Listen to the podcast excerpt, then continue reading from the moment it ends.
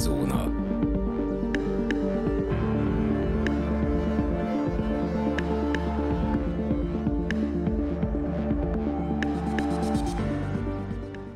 Köszöntöm a kedves hallgatókat, ez itt a Szürke Zóna Podcast, a mikrofonnál Rezső, valamint kedves barátom és állandó vendégem, Dani. Sziasztok!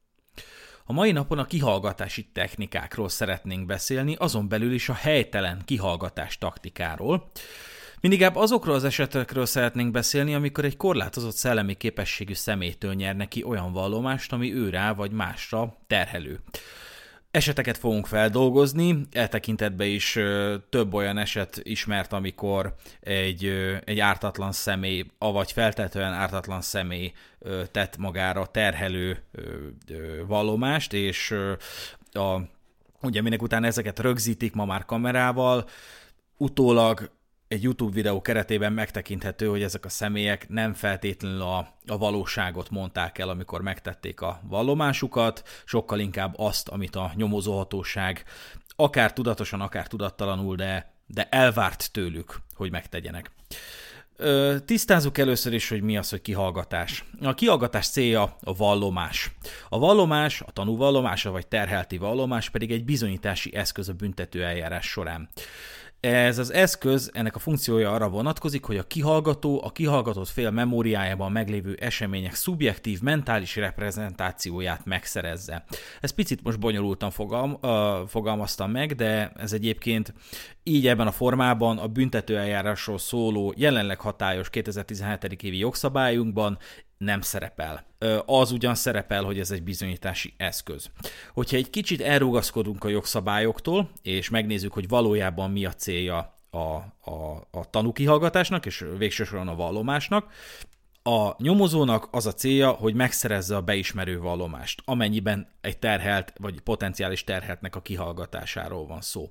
A beismerő vallomás az a bizonyítékok királya, aki büntető eljárásban jártas, az ismeri, hogy a beismerő vallomást ilyen névvel illetik. Viszont egy olyan személy, aki akár korlátozott szellemi képességű, vagy fiatal, vagy nehezen kapcsolódik szociálisan, egy ilyen személy az alanya egy kihallgatásnak, akkor tudni kell, hogy ennek a személynek semmi egyéb vágya nincsen abban a pillanatban, csak hogy haza tudjon menni, hogy ebből az élethelyzetből, amikor őt sarokba szorítják és kihallgatják hivatalos emberek egy hivatalos helyen, távol az otthonától, távol a komfortzónájától, semmi egyebet nem szeretne, csak kikerülni ebből az élethelyzetből. Na és ezzel a kérdéskörrel fogunk foglalkozni, bizonyos eseteket is felhozva. Most Dani, hozzád fordulok. Te javasoltad ezt a témát, miért javasoltad?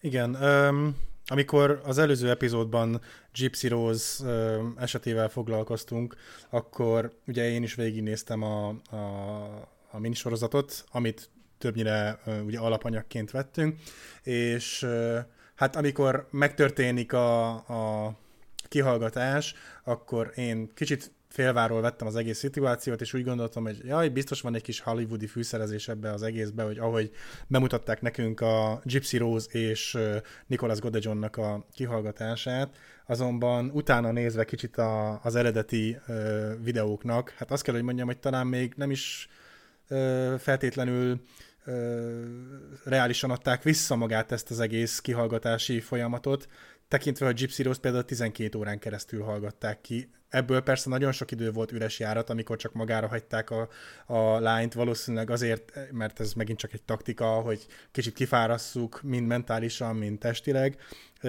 Ugyanakkor az akkori fiú barátjának, Nicholas Godejonnak a kihallgatása még rosszabb volt, akiről hát mi most már tudjuk, hogy ha jól emlékszek, talán Aspergeres, és hát tudni kell, hogy ugye akik, akik mentálisan kicsit hátráltatott helyzetben vannak, tényleg, ahogy említettük, az az egyetlen céljuk, hogy hazamehessenek. De nem csak erről van szó, hanem arról is szó van, hogy, hogy nem teljesen vannak tisztában a helyzetükkel. Ők azt hiszik, hogy jót tettek, miközben, miközben teljesen kicsavarják a nyomozók a szavaikat, és, és szörnyű volt végignézni, ahogy folyamatosan uh, Nicknek is azt mondogatják, hogy hát te, te szereted Gypsy, te, neked minden egy Gypsy, és te jót akarsz Gypsynek, és hogy ezt fordították ellene, és, és gyakorlatilag tettek uh, szavakat a szájába, és ekkor jutott eszembe egy korábbi eset, amit majd uh, később kicsit bővebben kibeszélünk, uh, amikor is Brandon Dessinek a,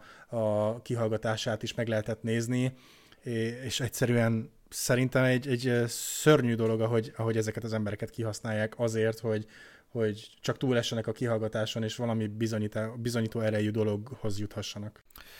Igen, ezek a személyek egyébként a jogszemély, jogszemében cselekvőképesek, tehát jogi értelemben nem lenne akadálya annak, hogy, hogy tőlük helyes és hasznos, felhasználható vallomást szerezzen a nyomozó hatóság, de, de tudni kell, hogy, hogy egy bizonyos IQ szint alatt gyakorlatilag olyan pszichikai benyomást jelent egy személyre egy kihallgatás, és mindaz az eszköz, amit a nyomozó hatóság felhasznál, aki akár jogosan, akár jogszerűetlen a, kihasznál, a kihallgatás során, az, az olyan pszichikai nyomást jelent, ami, ami mélységesen torzítja a beszámoló tartalmát, hitelességét, és végső soron a vallomásnak a bizonyító erejét. És ö, hatalmas probléma van abból a szempontból, hogy ezt bizonyos helyeken és bizonyos esetekben a nyomozóhatóság nem tudja ennek a hátráltató jellegű jelentőségét felmérni, mert ők céltudatosak, ők egy beismerő vallomást akarnak uh-huh. kiszedni az emberből, csak egy a baj, hogy nagyon sokszor beleesnek abba a hibába, hogy az ő fejükben van egy történeti tényállás,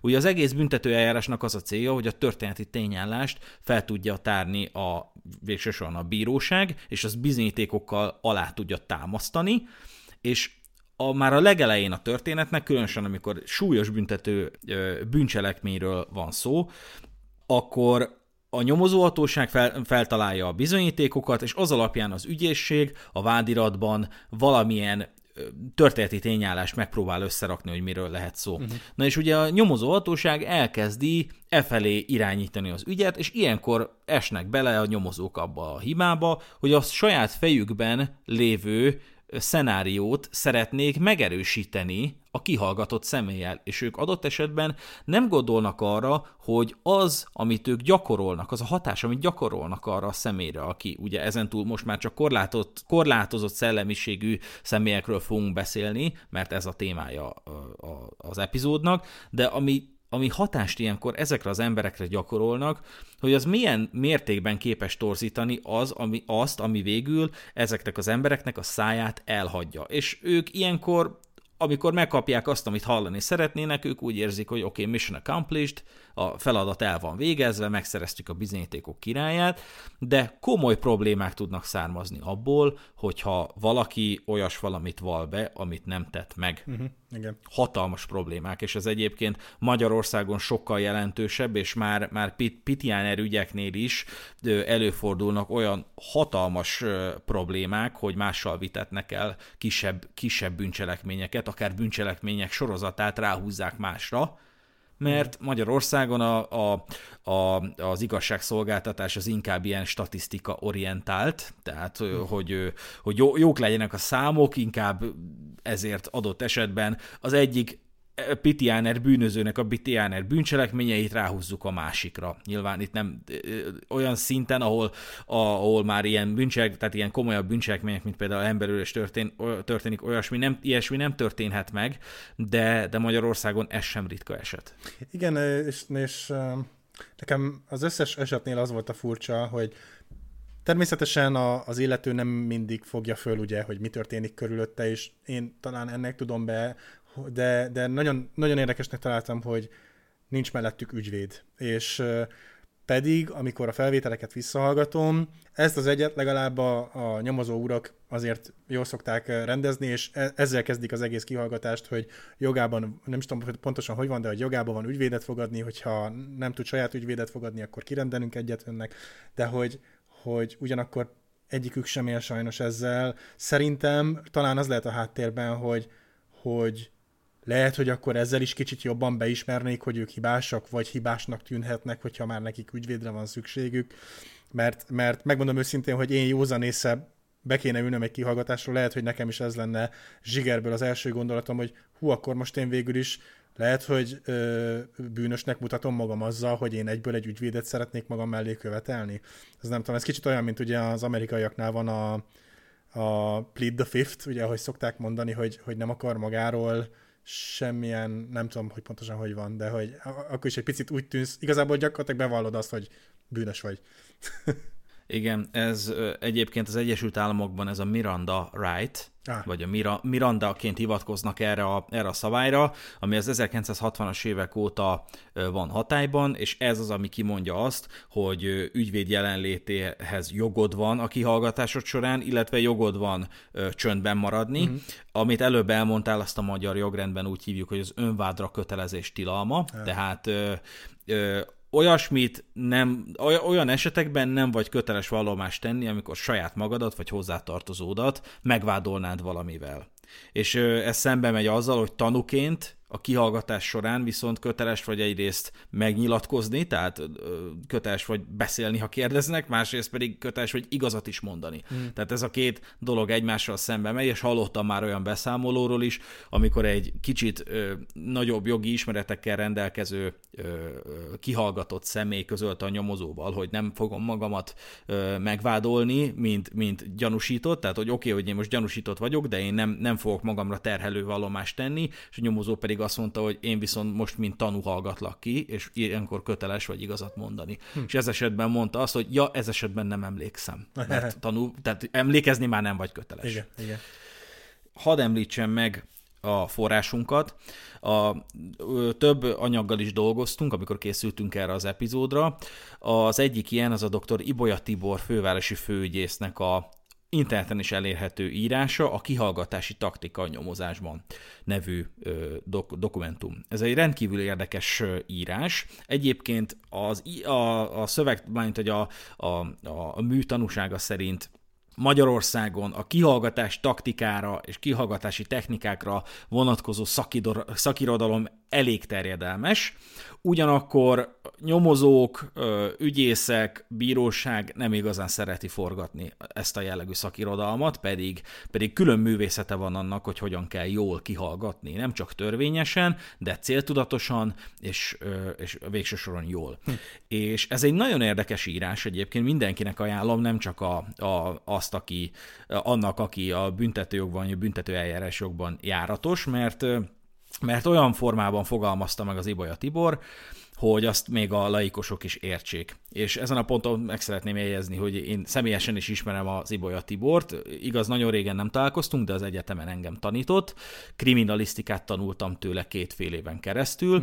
Ez a, ez a csávó, ez hihetetlen mértékben azonosul azzal, amit tanít, tehát mindjárt az első órára úgy érkezett meg, mint, mint Dick Tracy, tehát szó szerint egy ilyen, ha rákeresel a Dick Tracy-re, akkor azt a, azt a jelmezt, jelmezt kapod meg, amiben érkezett az első órára, tehát ilyen, ilyen ö, okkerszínű, ballonkabát, hozzá kalap, azonos színű kalap, ö, ö, ilyen nadrágtartó, tehát ilyen, ilyen nagyon ilyen, ilyen, ilyen retro nyomozó feelingje volt, és nagyon érdekes előadásai voltak. Tehát mondom, kriminalisztikát tanított, és, és én ott szerettem meg a bűnügyet. Tehát, hogy, hogy egyszerűen annyira érzékletesen, akkor a tapasztalata van, és ugye bármikor, amikor a tévében is látod megnyilatkozni, akkor látod, hogy egyrészt rettentően értelmes, másrészt teljesen azonos a foglalkozásával. És ilyen elég ritkán van szerintem, hm. pláne ezen a területen. Ez egyébként egy hiánypótló írás, mert, mert ajánlásokat fogalmaz meg a kihallgatásokhoz, és itt nevesíti azt, a, azt az újfajta megoldást. Ugyan régebbi az írás, és ezért a régebbi büntetőeljárás jogról, bocsánat, a régebbi büntetőeljárásról szóló jogszabályra hivatkozik, de, de nem az a lényeg, hanem azok a iránymutatások, amiket a kihallgatás során javasol. Itt megnevezi az úgynevezett kognitív interjút, ami, ami a régi megoldásokat hivatott lenne lecserélni. A kognitív interjú az az a kihallgatási technika, ami által a legalaposabban lehet kiszedni egy kihallgatott személyből a valóságot, és végsősorban egy, egy, egy használható vallomást lehet megszerezni. Ez, ez több lépésen keresztül kell, hogy megvalósuljon. Az első lépés az mindig a kapcsolatfelvétel, mindig az, amikor a kihallgatott személlyel egy kicsit meg, megteremtjük a, a kapcsolatot, és utána pedig lehetővé kell tenni a zavartalan és egybefüggő beszámolót. Na és itt van a hatalmas probléma, hogy statisztikák mutatnák ki, hogy amikor elkezdődik a, a kihallgatott személynek a beszámolója, akkor nagyjából egy ilyen 7-10 másodperc után a nyomozó félbeszakítja. Hm. Igen. Tehát feltesz, feltesz egy kérdést a, a kihallgatottnak. Mert az ő, ügy, az ő fejében van egy sztori, azt szeretné felépíteni. És szeretné, hogyha a kedves kihallgatott nem kalandozna el. De, de ezzel csak egy valamit ér el, hogy ahogy, ahogy folytatja a kihallgatott személy a beszámolóját, és ahogy megszakítgatja, félbeszakítgatja a nyomozó őt, úgy fog később egyre rövidebb és rövidebb időre elegendő beszámolót adni a, ez a személy, tehát tudván, tudat alatt, de tudja, hogy gyorsan és tartalmasan kell elmondanom azt, amit szeretnék, mert úgyis mindjárt félbeszakítanak. És hát ez mondom sem kell, a tanúvallomásoknak a teljes hatékonytalanságát vonja maga után. Hm. És ö, ö, egyébként van arról bármi információnk, hogy Magyarországon és Amerikában mennyire más szokások vannak, vagy praktikák? Hát abszolút teljesen más a hozzáállás egyrészt, meg más a, más a jogrend is ebből a szempontból. Például az Egyesült Államokban ö, tudomásom szerint hazudhat a nyomozóhatóság uh-huh. a kihallgatás közben a gyanúsítottnak vagy a kihallgatott személynek. Tehát mondhatja azt, hogy megtaláltuk az új lenyomatodat a, a helyszínen, megtaláltuk a hajadat, uh-huh. megtaláltuk a, akármi bizonyítékunk van arról, hogy te követted el. Ezt mondhatja a, az Egyesült Államokban, a nyomozóhatóság nem tiltja nekik semmi azt, hogy, hogy ők hazudjanak. Magyarországon ilyesmi nem engedélyezett, sőt bár erre nem sikerült rátalálnom a hatályos büntetőeljárásról szóló jogszabályban, mert nem ez a területem, csak beleolvasgattam most a, az adás előtt, egy kicsit felidézem ezeket a dolgokat, de, de, de elég, egyébként az Ibolya Tibornak az írása elég sok ö, ö, eszközre mondja azt, hogy hát ez, ez nem, hogy nem megengedett, de egyenesen törvénysértő. Tehát például a magyar, magyar nyomozók, Magyarországon a nyomozók nem, nem hazudhatnak a, a, a, a kihallgatottnak, nem téveszthetik meg őket. Az Ibolya Tibornak az írása szerint nyilván, nyilvánvalóan törvénytelen módszerek között szerepel az erőszak alkalmazása, a pszichikai kényszer alkalmazása, igazságszérumok alkalmazása, nem létező koholt terhelő bizonyítékra hivatkozás, rávezető befolyásoló kérdés feltevése, felelőtlen ígérgetés, ugyanakkor a törvényesség határát súrolja a barátságtalan goromba gúnyos magatartás, túlzott mértékű barátkozás, jó rendőr, gonosz rendőr technika, ezzel szemben viszont törvényesek azok a megoldások, hogy vádalkú, utalás a gyanúsított érdekére, terhelő bizonyíték feltárása, a tagadásba vetett hit aláaknázása, a vallomásbeli ellentmondások kimutatása, erkölcsi mentségek vagy pszichológiai magyarázatok ajánlása, és a többi, és a többi, és az egyik legérdekesebb, hogy a taktikai bluff. Hm. Az viszont ö, jog, jog, ö, jogos, vagy jogszerű, inkább azt mondom, tehát, tehát a koholt bizonyítékot felhasználni az, az, az, az, az nem felel meg a hatályos jogszabályoknak, viszont az úgynevezett taktikai bluff használata, amikor nem, nem hivatkozol koholt bizonyítékra, nem feltétlenül hazudsz a kihallgatottnak, csak olyan módon teszed fel a kérdéseket, amilyen módon valaki tud ö, ö, valamilyen ö, á, nálad meglévő ismeretre utalni, és emiatt valamilyen döntésre az adott pillanatban őt rá lehet kényszeríteni. Na ez az eset, ez már ugye ez már lényegében törvényes. Uh-huh. Én gondolkodtam ezen, hogy mi lehet ez például, de lehet, hogy tévedek, mert nem ismerem a jognak, meg a jogalkalmazásnak ezt a részét annyira behatóan, de például, ha valaki egy adott bűnügyet, bűnügy keretében valakit kihallgatsz, és egész egyszerűen leraksz így az asztalra egy magnókazettát. Semmit nem mondasz róla, csak lerakod és picit így forgetett, forgatod. Jó, szerintem ez már simán törvénytelen, de, de nagyjából ezzel próbálnám szemléltetni azt, hogy hát mi, mi az a taktikai bluff, Aha. mi lehet az. Hm. Érdekes egyébként, hogy a, amikor keresgéltem különböző kihallgatásokat így az interneten, feltűnően magyar kihallgatások nincsenek fönn, akár a Youtube-on, jó, bevallom, más oldalon nem nagyon nézelődtem, de, de ahhoz képest, hogy, hogy Amerikában történt kihallgatásokról mennyire ö, sok felvétel kerül fel, ahhoz képest nem, nem is nagyon találtam magyar. Pedig, pedig megnézném azért, hogy itthon hogy kezelik ezt az egészet. Ez is egyébként az a tendencia, hogy megpróbálják rá kényszeríteni az Egyesült Államokba a, a, a, a, a, a nyomozóhatóságot arra, hogy, hogy ne kényszerítsen ki tanúvallomást. Mert hogyha veszi a kamera, uh-huh. akkor a nyomozóhatóság nem feltétlenül enged meg magának olyasmit, ami jogellenes. Uh-huh. Ennek igazából ez lenne a lényege, meg hogy teljes mértékben dokumentált legyen. Magyarországon, hát más kérdés, amikor gyilkossági ügyekről van szó, ott, ott semmiképpen nem készül olyan jellegű videófelvétel, amit később feltűn, felraknak a YouTube-ra.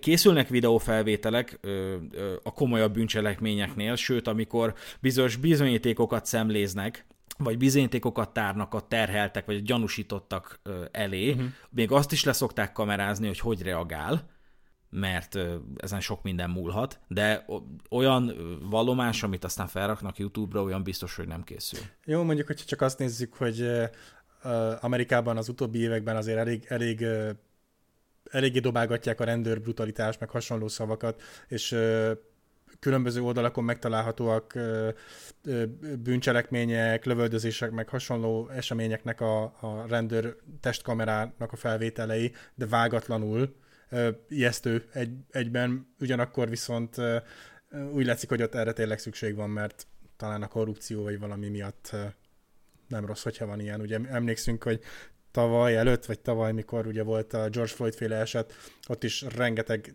kameraszögből fel lett véve az egész, és, és később kijött a, a rendőrök testkamerájának is a felvétele, úgyhogy lehet, hogy akkor ezek szerint a kihallgató szobában is szükség van erre.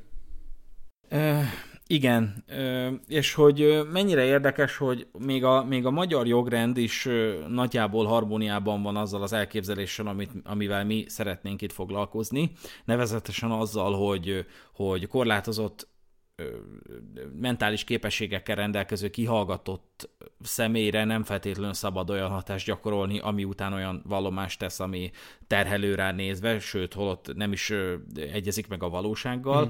Tehát jelenleg a büntetőeljárásról szóló jogszabály szerint nem hallgatható ki tanuként, különösen akitől testi vagy szellemi állapota miatt nyilvánvalóan nem várható helyes vallomás. Na most ez hmm. nagyon-nagyon általánosságban fogalmazza ezt meg, amiről beszélünk, tehát, tehát konkrétan nem lehet rámutatni azt, hogy, hogy hát szellemi állapotánál fogva nem, nem várható helyes vallomás a, a korlátozott képességű emberektől, de megint csak azt tudom mondani, hogy a, a, a valóság az igazolta százszor, hogy amikor erre próbáltak rámenni a védelem oldaláról, hogy de nem volt, nem volt beszámítható a, a, a, a terhelt vagy a, a kihallgatott fél, amikor kihallgatták, a vád egész egyszerűen megállapítja, hogy, hogy egyébként cselekvőképes, egyébként pontosan tudja, hogy, hogy, hogy térben és időben hol volt, Szóval mm orientált ebből a szempontból, ennél fogva a vallomás tétel az elvárható vele szemben.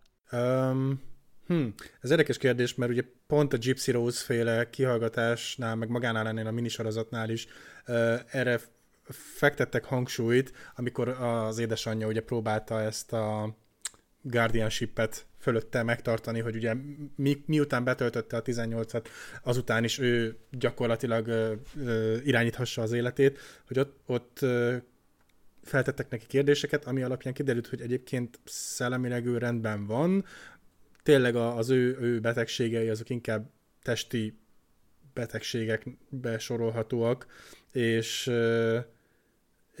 és hogy érdekes, hogy a, a kihallgatás során rajta lehetett érezni, hogy, hogy ő talán, oké, egy kicsit Disneylandben él, de ettől függetlenül rendben van. Kíváncsi vagyok, hogy vajon őt hogy sorolnák be akkor ebbe a kategóriába. Hát az a kérdés, hogy az Egyesült Államokban vagy Magyarországon, hmm. mert, mert én Magyarországon ismerek olyan esetet, most nem szeretném megnevezni, egyébként elég nagy nyilvánosságnak örvendett, de hogy több embert azért ítéltek el, mert hát történt egy kis balhé egy bizonyos élethelyzetben, és a sértett, aki maga is egyébként több kisebb bűncselekmény elkövetője volt, az, az teljesen begyógyszerezve adott egy vallomást arról, hogy így szétrugták őt, rendőröknek vallották magukat STB, STB, uh-huh. magára a bírósági eljárásra is a sértettet vezetőszáron hozták be. Oh. Tehát eleve, eleve úgy szakították ki a, mit a tényleges fogvatartásából őt, hogy a sok bűncselekménye mellett mondja már el azt, hogy hogy verték el a X meg az Y, és hát a, ott a, a védelem próbált arra ráfeküdni, hogy hát egyszerűen olyan mértékben be volt gyógyszerezve a csávó, meg annyira dezorientált volt, hogy, hogy a világát nem tudta. Aha és hát egész egyszerűen ilyenkor hiába hoz, hozod a, a szakértőt, aki elmondja, hogy hát ez, ez teljesen beszámíthatatlan ez az ember, a, az igazságügyi szakértő ilyesmire mégiscsak azt tudja mondani, hogy onnantól kezdve, hogy tudta a nevét, és tudta, hogy a földbolygón él, sőt, meg a dátumot is tudta, onnantól kezdve nincs miről beszélnünk, beszámítható, és erre, ennek az embernek a vallomására lehet egy, egy, egy gyanúsítást alapozni. Na, hát akkor igen. Mesélj nekem erről a Dustin McFe- McFetridge, még ide is írtad nekem fonetikusan, hogy McFetridge, így ahogy van. Igen. Esetről. Hát gondoltam, hogy egy kicsit az ördögügyvédjét játszom, hogy azért nem feltétlenül mindig a nyomozók a hibásak, és, és ha akár csak a hollywoodi filmeket nézzük, és a valóságtól eltekintünk, ott is rengeteg szituáció, körülmény, meg hasonló kialakulhat, és gondoltam, hogy, hogy gyorsan előszedek két példát, ahol maguk a kihallgatottak próbáltak arra alapozni, hogy vagy kiadták magukat kicsit szellemileg visszamaradottnak, vagy adott esetben voltak problémáik ténylegesen a, a, akár a testsúlyukkal, akár egyéb hátráltatott helyzetben voltak, és hogy, hogy emiatt vagy e, ennek köszönhetően próbáltak így kicsit kicsúszni a, a kihallgatás alól, és ilyen volt például Dustin McFetridge, aki az Amerikában nagyon híres To Catch a Predator, Predator című sorozatban volt az egyik, hát főhősnek nem nevezném, talán szereplő, az, az jobb megnevezés lenne, és ő egy 13 éves kislányjal csetelt, és egyértelműen tehát, szexuális célokkal próbálta elnyerni a gyereknek a, a szimpátiáját, hogy majd később odautazhasson, és hát különböző szexuális tevékenységeket folytassanak együtt. Sőt, tovább megyek egy picit, még igazából azt is bevallotta a chatben, hogy szeretne egy hármast a 13 éves lány és a 8 éves hugával. Úgyhogy egy remek emberről beszélünk. A műsornak köszönhetően elkapták ezt az úriembert, és a kihallgatás során minél jobban próbálta lobogtatni azt az ászlót, hogy ő mennyire hátrányos helyzetű, hogy neki súly problémái vannak, hogy gyerekkorában bántalmazták, molesztálták, tehát gyakorlatilag minden, minden kártyát próbált bedobni csak azért, hogy megúszhassa a következményeket, de szerencsére már gyakorlatilag a kihallgatáson megásta a saját sírját, amikor kijelentette, hogy ő utálja az ügyvédeket, úgyhogy hála Istennek a nyomozóknak nagyon-nagyon könnyű dolguk volt, és gyakorlatilag elkapták a, a csávót. Meg hát ugyanakkor a bizonyítékok is alátámasztották. A másik eset pedig Steven McDaniel, akit mint utólag kiderült, én már akkor, amikor az az egész helyzet megtörtént, már úgy félszemmel követtem ezt a szituációt, őt Lauren Giddings meggyilkolásával vádolták meg, és ez egy nagyon hírhet kis pillanat, amikor az interjúban gyakorlatilag a reakciójával saját magát lebuktatja, amikor, amikor beszélnek arról, hogy még nem találták meg a testet, vagy megtalálták a testet, és így, és így láthatóan sok, sokos állapotba kerül a, a gyerek, mert hogy, hogy úristen, most akkor hibáztam, valamit elszúrtam, valamit nem dugtam el jól, nem rejtettem el jól, és Később találtak felvételeket is, vérmintákat is, de maga a kihallgatás egyébként érdemes rákeresni. Egy nagyon hátborzongató élmény, szerintem a creepypasta kategóriával nagyon jobb beletar- belesorolható lenne. Ha jól emlékszek, két óráig tartott a kihallgatás, és szinte végig mozdulatlan volt, egyszavas, monoton hangnemben előadott válaszokat adott. Teljesen úgy tűnt, mintha mentálisan ö, lenne ott valami problémája, vagy megtört volna. Ö, ö, nagyon fura szemkontaktust tartott. És, és egyszerűen két nyomozó is felváltra próbálta őt megtörni idézőjelbe, különböző szerepekkel, ugye szokott lenni, ugye, amit te is említettél, hogy jó zsaru, rossz zsaru, hát azért ez nem ennyire fekete-fehér, mindig van, amikor barátkozunk egy kicsit, van, amikor tényleg próbálunk alkudozni, van, amikor uh, agresszívan lépünk föl, de valahogy nem, nem sikerült megtörni a, ezt a Steven McDanielt, és uh, egy nagyon érdekes pillanat, amikor az édesanyja belép, és így hirtelen így, mint hogyha szó szerint ki, kicsattanna ebből a szerepből, és ugyanakkor nem mond akkor sem semmi olyat, amivel meg lehetne vádolni, itt inkább megint csak a bizonyítékok voltak azok, amik megnyerték a, a pert gyakorlatilag. De csak hogy, hogy lássuk azt az oldalt is, hogy azért van nehéz dolga a nyomozóknak sokszor, mert maga a vádlott is kihasználhatja ezeket a kiskapukat, hogy ő kiadja magát valamilyennek, és emiatt gondolom azt, hogy, hogy azért eléggé a szürke zónába tud kerülni ez is, hogy az aktuális kihallgatásnál ki hogy viselkedik. Magyarországon is volt már ilyen eset egyébként, sőt még a Youtube-on meg is tekinthető, hogy egy, egy relatíve egy ilyen drogkereskedő manusz, aki elég nehézkesen tud mozogni, azt, azt annak a bírósági eljárása volt, és ő elkezdte gyakorlatilag őrültnek tetetni magát. És semmi egyebet nem ért el, mint hogy nagyon szánalmas produkciót művelt le, gyakorlatilag elkezdte pofozni magát, meg elkezdett énekelni, de hogy így a semmiből, tehát eddig valahogy így nem tűnt fel senkinek az, hogy neki korlátolt szellemi képességei lennének, de és már a, már a felesége ment oda, és így fogta le, hogy ne, ne ütlegáld magad, meg még inkább ne csináld ezt magaddal, tehát az egy ilyen végső, végső ö, próba volt arra, vagy, vagy, vagy, vagy végső igyekezet volt arra, hogy, hogy valahogy kimentse magát, de az egyébként Magyarországon is tipikus, hogy rosszul létet ö, színlelnek a, a, a kihallgatottak, hogy húzzák az időt. Nagyon sok esetben az a, az a cél, hogy elnapolják az eljárást. És hát erre is van trükk egyébként. Ö, ezt igazából én egy, egy, egy, egy sportbíró ismerősömtől, vagy játékvezető ismerősömtől hallottam, hogy aki, aki úgy csinál, mintha elájult volna, annak így meg kell fújni a szemeit, és hogyha, hogyha leme, rebeg a, szem, szem, a szempillája, meg uh-huh. a szemhéja, akkor, akkor teteti a, az ájulást. Végül is. De hát nyilván egy, nyilván egy, egy orvos egy, egy, egy büntetőeljárás során, egy tárgyalás keretében is meg tudja vizsgálni, hogy, hogy valódi a probléma, vagy, vagy csak rájátszik. De, de majd nem is tudom, ez Magyarországon volt, de volt, hogy az ítélethirdetést úgy hallgatta végig a, a akkor már ugye itt elítélt, addig meg csak vádlott, hogy gyakorlatilag két rendőr így közre fogta, és így, és így fogták a vállát, Igen. ő meg így, mint egy ilyen ronybaba így, így lógott le a két, két ilyen stabil rendőr között. Hát, Végülis, hogyha ha visszagondolunk egy-két évre, akkor uh, Harvey Weinstein-t is gyakorlatilag nagyon jól uh, összerakták, amikor, amikor mentek ezek a, a vádaskodások, hogy járókerettel közlekedett, lefogyott x kilót, kicsit sápadtabb volt, úgyhogy, úgyhogy azért sokszor a vádlottakat sem kell annyira félteni. Igen, igen, ezek biztos ilyenkor összeszednek mindent, amit csak lehet. Igen. Szerintem a Harvey Weinsteinnek valami oxigén palackja is lehetett, vagy, vagy nem igen, tudom. Igen. Ilyeneket tudja, hogy végig gondolt. Hát ilyenkor a vádlott mindig egy kicsit betegebb a kelleténél. Igen. Vagy betegebbnek tűnik.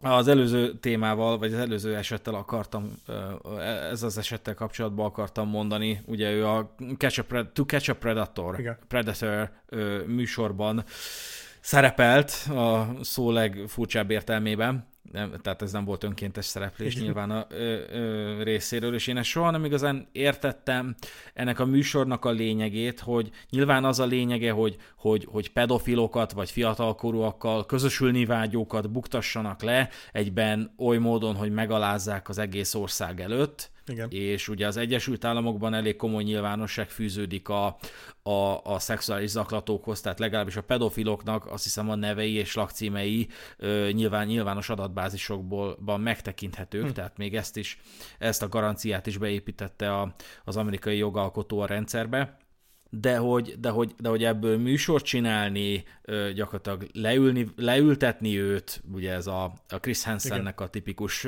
mozzanat, ezt a South is ismeretjük, hogy varázsereje van ennek az egy mondatnak, hogy why don't you have a seat? Igen. Hogy, én nem foglal hely, miért nem foglalod helyet? És akkor őt ugye szembesíti azzal, hogy most mi volt itt a szándék, hát olyankor mindig, mindig mondanak valamit, hogy, hogy, hogy hát, izé jót akartam, igazából csak beszélgetni akartam vele, meg effélék, akkor fel is felolvassák nekik a, a, a, a, a chat, chatből kiragadott szövegeket, hogy hát mit szerettél volna, meg effélék, és nekem leesett, hogy, hogy ezeket a, ezeket a elkövetőket úgy hozzák a felszínre, hogy gyakorlatilag csinálnak kamu profilokat, csinálnak egy, egy 13 éves kislánynak egy, egy, egy kamu profilt, nyilván 40 éves manuszok vannak a profilok mögött, és megkeresnek ha nem is ilyen embereket, de akárkit egész egyszerűen megkeresnek valamilyen chat alkalmazásban, és ott gyakorlatilag kelletik magukat. Tehát, tehát gyakorlatilag hergelik ezeket az embereket. Nyilván én abszolút nem védem ezeket az embereket, mert e, e, ebben, a, ebben az életkorban, amilyen életkorú lányokra vagy fiúkra ők rámennek,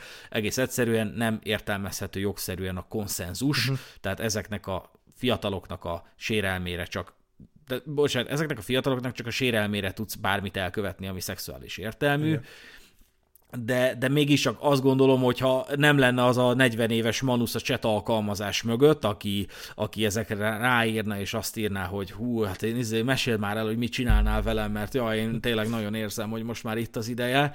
Lehet, hogy ezek az emberek semmit nem csinálnának senkinek a sérelmére, de most itt az alkalom, hogy valaki, egy csinos 13 éves kislány, legalábbis a profilképe alapján engem megkérdez, hogy mit csinálnék vele. Igen, mondjuk emlékeim szerint még gyermekpornográfiát hibát is találtak nála. Nyilván ez még úgymond nem tetlegesség, mert van nála gyermekpornográfia, bár az is azért már elég durván elítélendő részemről. Úgyhogy, úgyhogy azért ott több rétegű volt a dolog, de igen, érdekes kérdés, hogy ha nem lenne ez, a, ez az egész műsor, meg, meg az emberei, akik becsalogatják, hogy akkor ezek az emberek vajon mit csinálnának egyébként a Vice csinált egy kanadai sráccal egy videót, ahol ez a kanadai srác teljesen önkéntes alapon a saját ö, idejét és energiáját és pénzét feláldozva lényegében több ilyen fiatal srác profilját üzemelteti, és még, még ő is adja a hangját ezekhez a profilokhoz, mert, mert a történet végén felhívja ezeket a pedofilokat, és úgy csinál, mintha egy 12 éves fiú lenne, holott egy nem tudom, egy 28 éves srác, és ő egy személyben Chris Hansen és a teljes stábja, és, és nyilván a rendőrökkel nem tudja elvitetni ezeket az embereket, csak annyit csinál, hogy elviszi a kamerát, és, és lekamerázza, hogy, hogy na mi van, mire számítottál, hogy jön majd itt valami kis fiú, és akkor hát nyilván mindig, mindig valaki menekülőre fogja, tehát akit, akit sarokba próbál szorítani, az mondja, hogy ja, én aztán nem akartam itt semmit, Igen. és milyen érdekes, hogy igazából egymás mellett van a két ország, vagy hát egymás alatt lényegében a Kanada van felül. Igen. Itt ilyen feltételekről beszélünk az Egyesült Államokban, meg már egy Chris Hansenről. mondjuk, mondjuk az... Vagy mint ismerjük azon a néven is, hogy kis helyes. Kis helyes. Jó, te nem nézed magyarul a, azért a... Igen. Easy way or the hard way. Igen. Igen, igen, a külvár, vagy nem, Kertvárosi... de külvárosi gettó. Kertvárosi igen, gettó. Igen. Na, igen. Hát mondjuk bevallom őszintén, el, elég érdekes életcél az, hogy te az interneten 12 éves kisfiúknak ad ki magad, és ezzel próbáljál meg potenciális pedofilokat lebuktatni. Valahol egy nemes cél, de hát fura, nem tudom. Számomra furának hat. Igen. Ö, kezdjünk el beszélni Stephen Avery és Brandon Dassey esetéről, ugyanis ez adta az apropóját főként szerintem ennek a mai adásnak. Ö, ennek a két embernek az esetét egy Netflix produkció feldolgozza két évadban, már ha beszélhetünk évadokról egy ilyen ö, tartalom esetén, ugyanis ez egy dokumentumsorozat, a Making a Murderer ö, címet viseli, avagy gyártani egy gyilkos, de magyar címet egyébként ez nem kapott, és nagyon érdekes esetről van szó, ráadásul egy teljesen új formátumot ö, sikerült ennek a, ennek a sorozatnak honosítania, nevezetesen azt, hogy, hogy egy büntető ügyet tíz részen keresztül oly módon mutat be, hogy az utolsó legérdektelenebb bizonyítást is teljes terjedelmében mutatja be. Nyilván a meg, meglehetősen drámaian, érdekesen, izgalmasan, de azért tudnak olyan epizódok is lenni a Making a Murderer keretein belül, amikor hát egy picit jobban küzdesz az elalvás ellen, mert, mert, mert hát ez lenne a lényege, hogy teljes, teljes terjedelemben mutatja be a bizonyítást, a, a büntetőeljárás minden mozzanatát. Na és ugye ebben az esetben arról van szó, hogy van ez a Stephen Avery nevű Manus és őt 85-ben tévesen elítélték 32 évre nemi erőszak és gyilkossági kísérlet vágyával. És az első epizód ez azzal foglalkozik, hogy, hogy ezt a Steven Avery-t, ezt, ezt miért ítélték el, meg hogy, hogy alakult ez így. Ő egyébként egy problémás ember volt, nagyon fiatal volt, amikor megvádolták ezzel, elítélték 32 évre, de, de 18 év után tisztázták őt, mert kiderült, hogy nem ő volt az elkövető. Akkor, akkor nem tudom, egy kicsit népszerűbb lett a, a DNS vizsgálat, vagy valamilyen ilyesfajta megoldás, és kiderült, hogy ki volt az igazi elkövető, uh-huh. kiderült, hogy ráhúzták a Steven Avery-re, és hát 18 év után szabadulhatott a börtönből. És hát ugye ilyenkor mit csinál minden normális ember? Hát a, a, a, az életét kipereli azoknak, akik ezt, ezt realizálták az ő tekintetében, Igen. tehát ő szépen ment, és polgári peres úton beperelte a Manitovok megyét, mert ugye az Egyesült Államokban a büntető ügynek a másik oldalán mindig a, az államban, tehát a Manitoba Country, lényegében beperelte a megyét, beperelte az akkori serifet, az ügyészt, mindenkit, akit lehetett, 36 millió dollárra perelte ezeket az embereket, ez 11 milliárd forint nagyjából. És hát úgy nagyjából úgy megcsinálta volna ezzel a szerencséjét, ez a 2000-es évek elején volt, de ez egészen addig tartott, amikor 2005-ben, amikor még bőven zajlott ez a polgári per, letartóztatták emberölés gyanújával. És hát ugye ilyenkor, amikor a sorozat eljut erre a pontra, mindenki azt gondolja, hogy hát elég, elég átlátszó ez a történet, hogy hát, hogyha én, én, én tartoznék valakivel, valakinek 11 milliárddal, akkor lehet, hogy megpróbálnék még egy gyilkosságot ráhúzni. Nyilván ezt, ezzel a, ha, jó mondjuk ezzel, élhetek ezzel a feltételezéssel, mert a sorozatnak is az a címe, hogy gyilkos gyártani. Igen. Szóval egy kicsit, azt azért be kell valani, egy kicsit elfogult a sorozat, de egyébként az teljes közbeszéd elfogult a Steven Avery javára. Mm. Tehát én nem láttam, az ügyészen kívül nem láttam egyszer, egyszer se olyan véleményt, ami úgy szólt volna, hogy a Steven Avery valóban bűnös. Tehát az eset úgy szól, hogy a Steven Avery-nek és a családjának van egy ilyen autóbontója ott ö, fent éjszakon. És ö, egy hatalmas terület, tele van rakva ilyen roncsautókkal, és jött egy viszkonzini fotósnő, a Teresa Halbach, és lefényképezte a Steven Avery-nek a, a telkén lévő autót. Uh-huh. Majd eltűnt. És ugye minek után érintette a Steven Avery-t ez, a, ez az eset, elkezdtek nála nyomozni. És most nem menjünk bele, mert, mert a sorozat teljesen alaposan feldolgozza, hogy ezek mennyire lehetnek ilyen úgymond plantol, tehát elhelyezett bizonyítékok, old bizonyítékok, de hogy, de hogy egész, egész sok bizonyíték arra mutatott, hogy az Avery követte el a gyilkosságot. Egyrészt az őt elként találták meg a a halbaknak a maradványait. Mm. Néhány csondarab, amit, amit elégettek, tehát elégették a maradványait, és néhány csondarabot elástak az ő telkén, nagyjából a házával szemben, tehát elég, elég ostoba volt, aki ezt így kitalálta, legyen az az Avery, vagy nem az Avery, de egyrészt ez volt az, ami terhelő volt ránézve, másrészt a roncstelepen találták meg a Teresa Halbaknak az autóját, ez egy ilyen Jeep volt, amiben vérfoltok voltak, a Steven Avery-től származó vérfoltok, és egyéb DNS nyom is.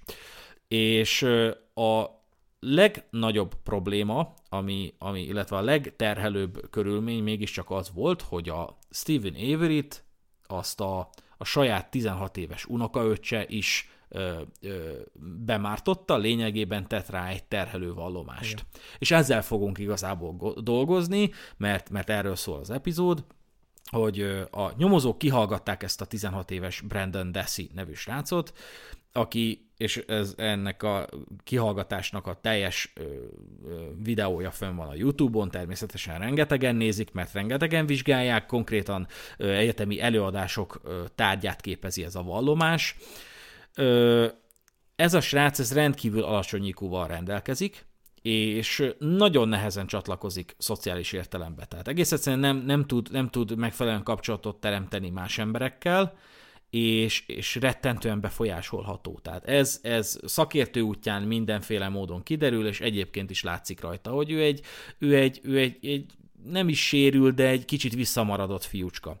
Na és ő tett egy olyan beismerő vallomást, ami alapján a vád képes volt felépíteni egy, egy történeti tényállást, mm. hogy lényegében a Brandon Dassey és a Stephen Avery megerőszakolták, majd megölték a Teresa Halbakot, aztán eltemették.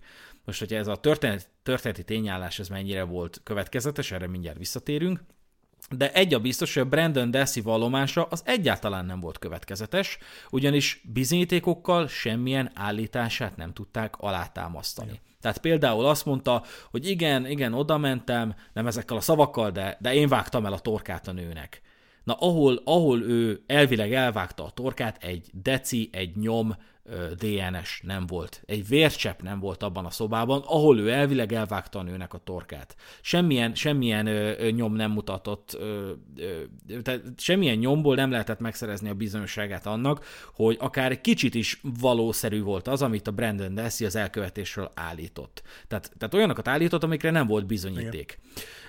És itt van a hatalmas probléma, meg kell nézni a videót, és láthatjátok, hogy a nyomozók nagyon durva hatást gyakoroltak erre a srácra, ami alól szabadulni akart. Tehát egyrészt egy, a sarokba ültették le. És másrészt elkezdték kikérdezni, és kérdezték, és kérdezték, hogy gyerünk Brandon, mondd el Brandon, Brandon, ö, ö, add ki magadból. Mindjárt ezzel kezdték, hogy, a, hogy a, az őszintesség az felszabadít. Igen. Igaz, igaz 40 év múlva, de, de, de, de, de végső soron felszabadít. Akkor, akkor a srác az nagyon nehezen kommunikált, csak ilyen egy, egy-két pár, pár szavas ö, ö, válaszokat adott, és nagyon-nagyon észrevehető ezen a vallomáson, hogy mindig, amikor olyan vallomást tett, vagy olyan ö, állítást tett, ami nem tetszett a nyomozóknak, a nyomozók mindig egy picit rásegítettek. Tehát egy picit próbálták afelé terelni a brandon hogy azt hallják, azt, azt hallják viszont a brandon amit hallani akarnak. Igen. És ugye borzasztó hibákat lehet ilyen, ilyen helyzetben elkövetni, de amik hibákat el lehet követni, azt a nyomozók elkövették. Tehát konkrétan, és erről fogunk beszélni, konkrétan rásegítették bizonyos információk kimondására a Brandon, amit a Brandon nem tudhatott, csak ha ő követte el a gyilkosságot, mert mert, vagy hogyha a nyomozók megmondták neki, mert a nyilvánosság nem ismerte ezeket az információkat, viszont a nyomozók elmondták neki. Tehát uh-huh. ez, egy, ez egy borzasztó probléma. Ö, igen, és, és egyébként elég nehéz végig is nézni ezeket a felvételeket, mert egyszerűen látszik, látszik szerencsétlen gyereken, hogy szorong, teljesen azt se tudja, hogy hol van.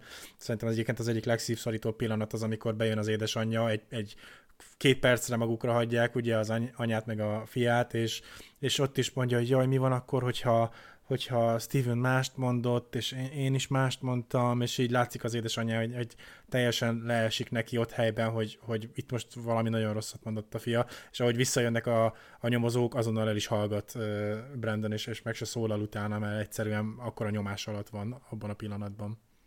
És az anyjának még elmondja azt, hogy bemásztak a fejembe, Igen. hogy ben voltak a fejembe és, és nagyon érdekes, az anyja megkérdezi a nyomozókat, hogy presszionálták őt, hogy, hogy, hogy, hogy ki, ki kényszerítették belőle ezt a olyasmit, amit nem követett el, és a nyomozók mondják, hogy elég régóta dolgozunk ebben Igen. a szakmában, megismerjük, hogyha valaki hazudik. Igen. Na hát ez, ez, ez távolabb nem is tud lenni a valóságtól, ugyanis ezek a nyomozók egy úgynevezett read technik mentén hallgatták ki a Brandon Dessit. Ezt a, a, az Egyesült Államokban a nyomozó hatóság általánosságban használja a John E. Reed and Associates nevű cég által kialakított ö, kihallgatási technikát. És ez egy lényegében egy táblázat, ö, arra vonatkozólag, hogy, hogy bizonyos reakciókból mire lehet következtetni. Tehát ö, például defenzív hozzáállást jelez, ha valaki zárkózott pozícióban van, például keresztbe teszi a lábát. Bizonytalan, ha merev és mozlatlan pozícióban van, a konkrét kifejezéseket kerüli, vagy hirtelen haragú. Hazudik, ha eltakarja, valaki, ha eltakarja a száját, vagy szemét, vagy többször hivatkozik Istenre, vagy a vallásra. Tehát egy ilyen táblázatot állítottak össze, és ezt ugye a nyomozók úgy követik, mint a Szentírást, és kicsit se kritizálják, tehát maximálisan azt gondolják, hogy minek utána Brandon ö, abszolút ez árkozott pozícióban volt a kihallgatás során, és tényleg gyakorlatilag alig mozdult, úgy volt egy ilyen, egy olyan ilyen keresztbetett lábú pozícióban, ahogy így leült mindjárt az elején, egész végig így volt. Hát a nyomozóknak azt mondta ez a dolog, hogy hát ő, ő, ő defenzív hozzáállás mutat, tehát javarészt eltitkol valamit, de azzal nem kalkuláltak, hogy eznek a srácnak problémái vannak a fejében, Igen. hogy ő nem tud, nem tud ő, ő, kapcsolódni. Na de felmerül a kérdés, hogy akkor miért ismerte be a gyilkosságot. Egyrészt úgy ö, a maga teljesen önálló értelmében nem ismerte be a gyilkosságot, nem adott egy beismerő vallomást, hanem faggatásra felelt egy vagy két szavas válaszokkal. Uh-huh. Tehát, tehát kérdezték, hogy, hogy Brandon, mit csináltál vele? Mit csináltál vele? Mondd el, mit csináltál vele? És akkor, akkor amikor nem válaszol, akkor izé, megfogják, megérintik, mondják, hogy gyerünk Brandon, add ki magadból. Bementél? Akkor, akkor, Meg hasonló? Bementél? Megfogtad? Bementél? Te voltál? Akkor, akkor nem, nem ad válaszokat. Akkor, akkor, akkor elkezdenek az anyjára hivatkozni. Az anyukád azt mondta, hogy őszinte leszel velünk. Azt mondta, azt mondta anyukát, hogy, hogy ez igazat fogod neked, mm. nekünk mondani. Akkor, akkor megint nem, nem nyílik meg, akkor megint megérintik, közelebb mennek hozzá, és az legfontosabb, körülbelül 60-szor mondják el, mi már tudjuk az igazságot, Igen. Brandon. Csak tőled szeretnénk hallani. Ezt, ha van olyan videó, egymás mellé vágják az összes ilyen vonatkozású mondatot, a végére rosszul leszel tőle, hogy, hogy mi már tudjuk, mi már tudjuk az igazságot, Brandon, csak tőled szeretnénk hallani. És ez a srác elkezd tippelni. Elkezdi feloldani, elkezd tendálni afelé, hogy feloldódjon ez a borzasztó pszichikai teher, hogy ő vallomás, ö, bocsánat, kihallgatás alatt van. Ő egy valamit szeretne hazamenni, mert kezdődik a WrestleMania. Igen. De ezt el is mondja, hogy, hogy, hogy hazaérek a, ezért, fú basszus, tényleg az ember szája lebígyed, amikor megnézi azt a jelenetet, amikor a végén megkérdezi, hogy így, hogy így, hogy így haza, haza tudok menni, mert hogy így a barátnőmnek szólni kéne, hogy, hogy nem fogok tudni hazaérni. És akkor a rendőrök mondják, hogy hát figyelj, lényegében végeztünk, de hogy azért tudhatod, hogy itt, itt, itt innen nem fogsz hazamenni, mert le vagy tartóztatva. Igen. És akkor még ő kérdezi, hogy most egy napig, vagy, vagy meddig. Fú, basszus, szerencsétlen. Egyszerűen nem, nem tudta felmérni ennek a, ennek a súlyát, hogy ő, hogy ő tesz egy beismerő vallomást. Igen. Ő egész végig abban a meggyőződésben volt, hogy olyan dolgokat kell mondani, amiket tőle elvárnak, hogy mondjon. Tehát amiket hallani szerettek volna. Az volt az érzése, hogyha azokat mond, mondja, amiket hallani szeretnének, akkor vége lesz ennek a, ennek a kellemetlen helyzetnek, és mehet haza pankrációt nézni. Igen. Igen, és, és emlékszem, hogy ez a Gypsy-nél is előfordult, és beszéltünk is róla, hogy, hogy ugye majd az új Star wars azt, azt majd meg tudom nézni mozikba, és hogy e, ebből látszik, hogy egyáltalán szegény, szegények nincsenek ott fejben, és mondjuk az egész család egy érdekes jelenség, hogyha fogalmazhatok így, mert azért Stevenon is, meg, meg, meg a többén is látszanak, hogy, hogy hát igen, ott valami, ha nem is feltétlenül erősebb mentális problémák, de ott volt mindenkiben valaki, és hát Brandonon mutatkozott meg ez a legjobban. Igen, és a, a legnagyobb probléma, amit a nyomozók elkövettek, hogy elkezdték úgymond beszennyezni a vallomást. Tehát elkezdték tényekkel bombázni őt, amikor nem kapták meg azt, amire, amire számítottak. Tehát amikor már kifogytak ki azokból az érvekből is, hogy, hogy, hogy anyukád azt mondta, hogy őszinte leszel hozzánk, elmondták azt is, hogy mi tudjuk, hogy mit csináltál vele, csak tőled szeretnénk hallani, akkor és ez, ez komolyan, ez közröhely tárgya, ez, ez tényleg egyetemen tanítják, hogy egyszer csak a, az egyik nyomozó, két nyomozó volt a, a Mark Wiegert és a Tom Fassbender, a Tom, Tom Fassbender bekérdezi a gyereket, hogy mondd el, mit csináltál, valamit, mit csináltál vele, valamit a fejével. Igen. Tehát még ő mondja, hogy valamit a fejével csináltál, mert ők tudták, hogy a, az áldozatnak a koponyáján volt egy komolyabb sérülés. És, és így módon, így módon szennyezték be a vallomást. Tehát nem sikerült, nem sikerült kivenni a, val, a, a valóságot a gyerekből, hogy tud -e erről a dologról, vagy nem. Most már tud, mert elmondták a nyomozók. Igen, sőt, ha jól emlékszik, akkor volt egy ilyen mondat is, hogy na jó van, akkor egyenesen kimondom, kilőtte le, kilőtte fejbe.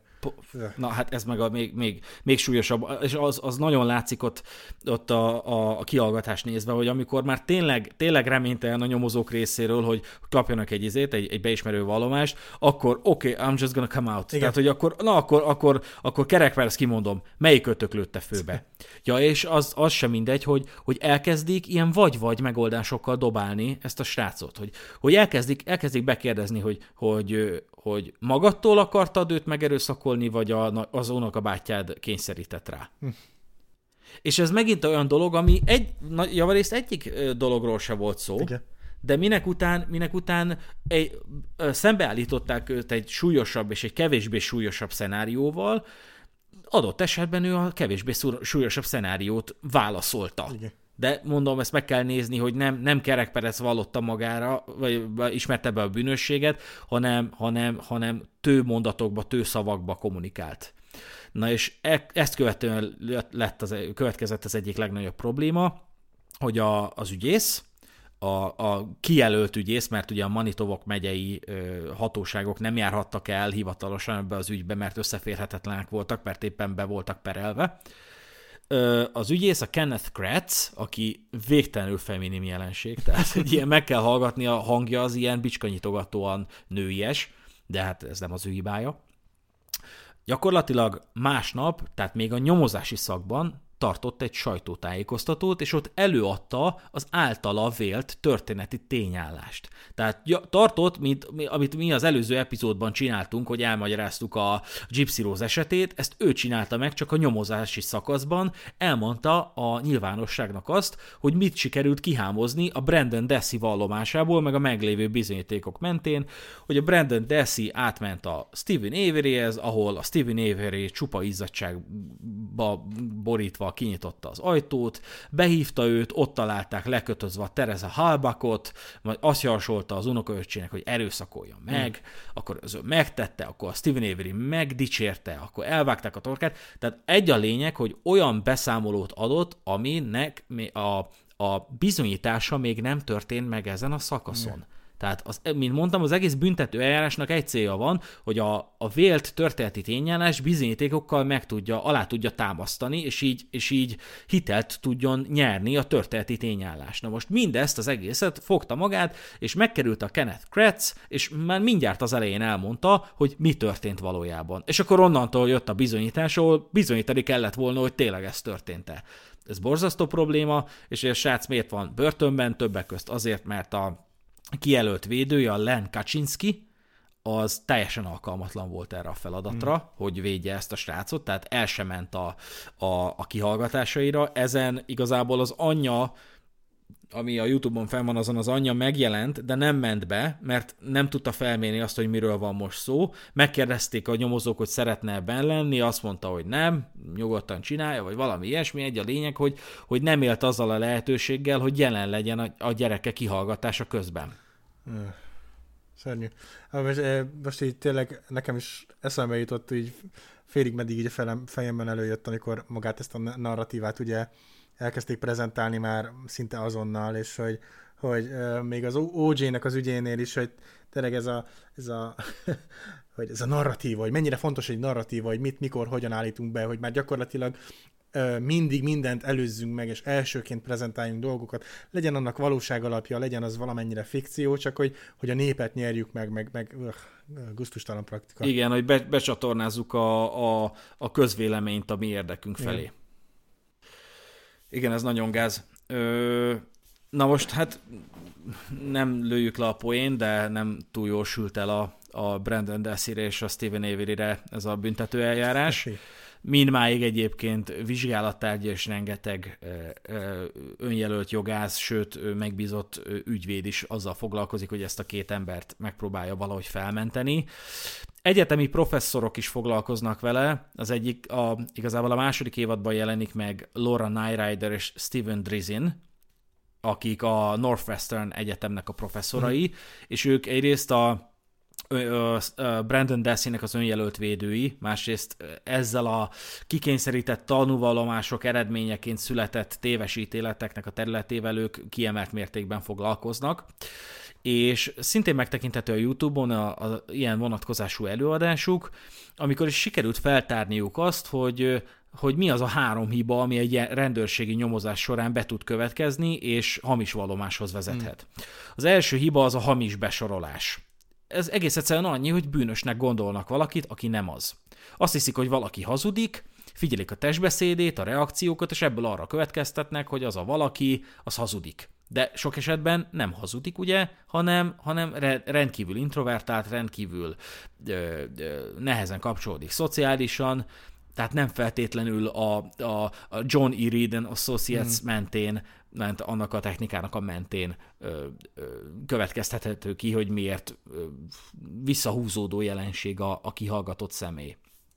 A másik hiba az a kényszerítés, amikor ki akarnak szedni valakiből valamit, amit annak a valakinek nincs érdeke elmondani, ez az ember, a, tehát a kihallgatott fél a kihallgatás első pillanatában rendkívül bizonyos a, abban, hogy, hogy sértetlenül fog kijönni ebből a helyzetből, a nyomozó hatóságnak meg pedig az a célja, hogy letörjék ezt a bizonyosságot. Már csak azok az állítások is, hogy tudjuk, mi történt, látjuk, ha valaki hazudik, meg, meg, meg tudja téveszteni az embert, pláne ugye, hogyha mentálisan korlátozott, vagy alacsony szociális képességekkel rendelkezik, vagy fiatal személy. Egyébként a, a, a read technik komoly, tehát te egészen konkrétan állítja, hogy fiataloknál, meg, meg, meg korlátozott szellemi képességű embereknél ezeket az eszközöket csak fenntartásokkal szabad alkalmazni, és nem úgy szabad alkalmazni, mint egy, egy normális embernél, hmm. mert ezek speciális esetek amikor levitték, tehát a kényszerítés mentén, amikor leviszik a nyomozók egy olyan állapotba a kihallgatottat, amikor már nem tud gondolkodni, akkor kezdik el bombázni azokkal a hamis állításokkal, hogy bizonyítékuk van ellene, vagy, vagy sok esetben ugye az útmutató szerint menekülő útat kell adni a kihallgatottnak, ugye amiről beszéltünk a vagylagos válasz, válaszoknak a bemutatása, Igen. hogy részt akartál venni, vagy, vagy, vagy rákényszerítettek. Hát ilyenkor, ha, ha csak ezek közül lehet választani, értem azt fogom mondani, hogy rákényszerítettek, de ezzel meg már bevallom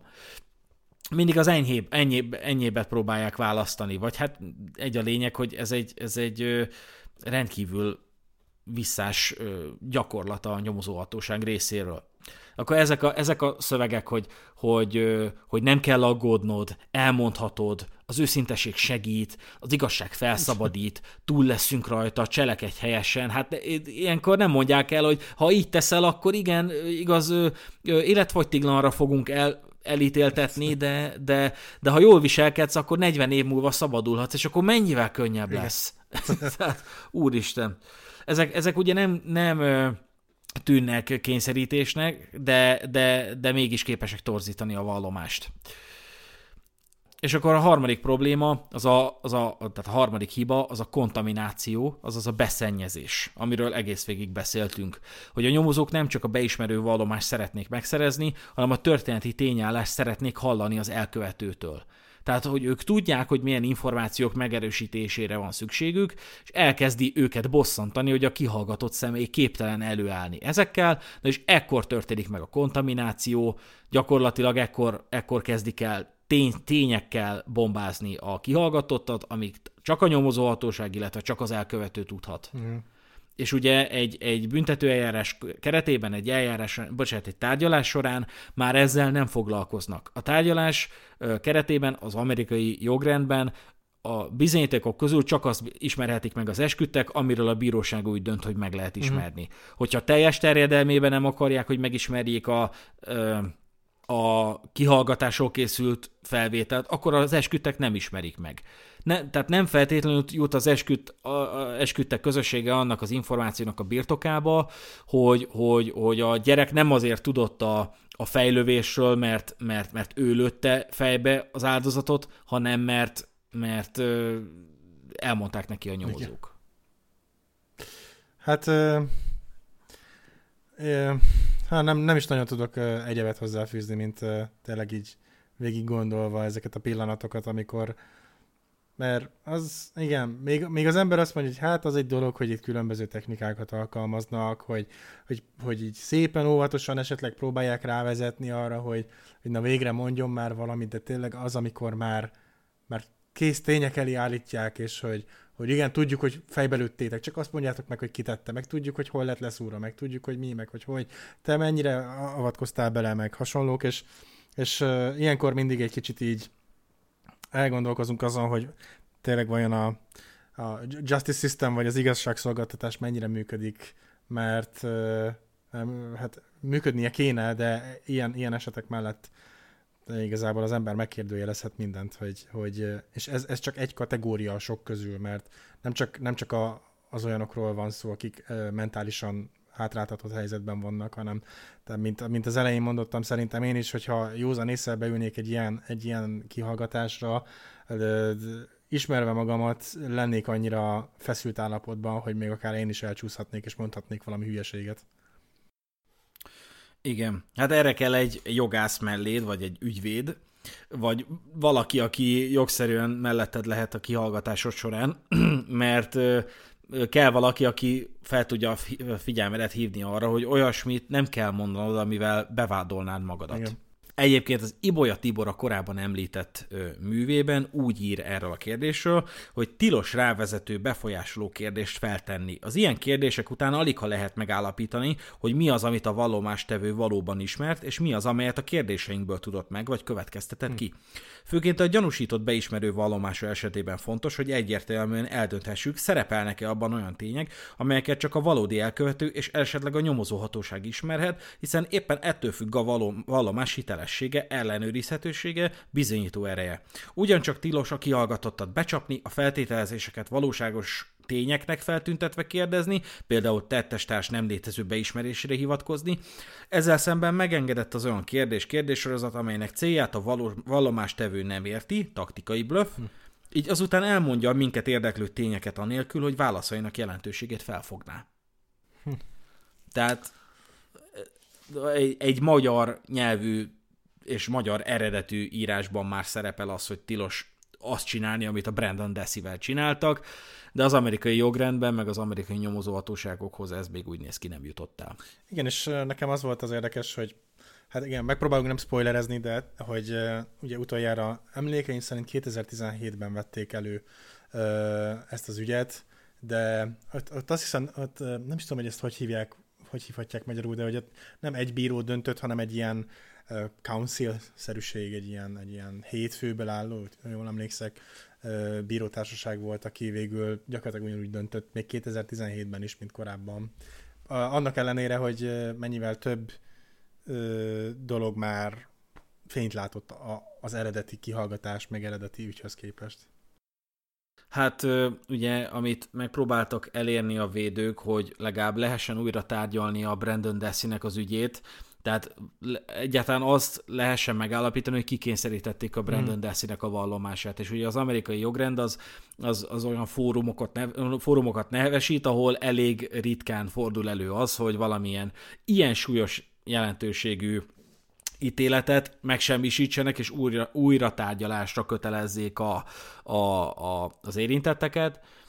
Ö, én se akarok spoilerezni, de, de ugye, hogyha egy ilyen döntést meghozna a, a, ez, a, ez a fórum, és ez elvezetne ahhoz, hogy a Brandon Dessit felmentsék, akkor az megkérdőjelezné a, a, a Steven Avery-t elmarasztaló ítélet mm. jogszerűségét Igen. is.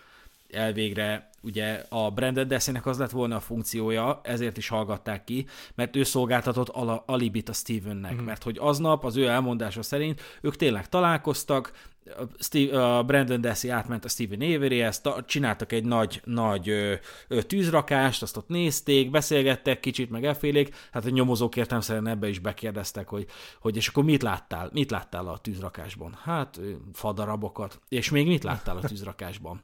Megkérdezem, lábújakat láttál? Igen. Nem, mert egy ke, ke, ke, kezet láttál? Igen. És így basszus, konkrétan hallott, hogy, hogy kérdez tehát amikor, amikor bekérdezik őt a nyomozók, akkor úgy adja meg a választ, hogy ő is kérdez, hogy, hogy jól tippeltem? Hogy, hogy, hogy lábújat láttam benne?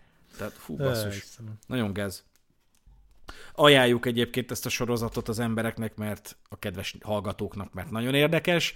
Aki, aki szereti a bűnügyeket, annak ez, ez, ez alapmű. Szerintem ez a csúcs terméke egyébként annak a tendenciának, amit a Netflixen a a bűnügyi dokumentumsorozatok területén sikerült el eddig kitermelni, mert tényleg nagyon érdekes. Igaz, mondom, egy kicsit könnyű beleunni, de, de, de ha, ha érdekel ez az ügy, akkor, akkor nagyon érdekes tud lenni ez a, ez a, ez a tartalom. Igen.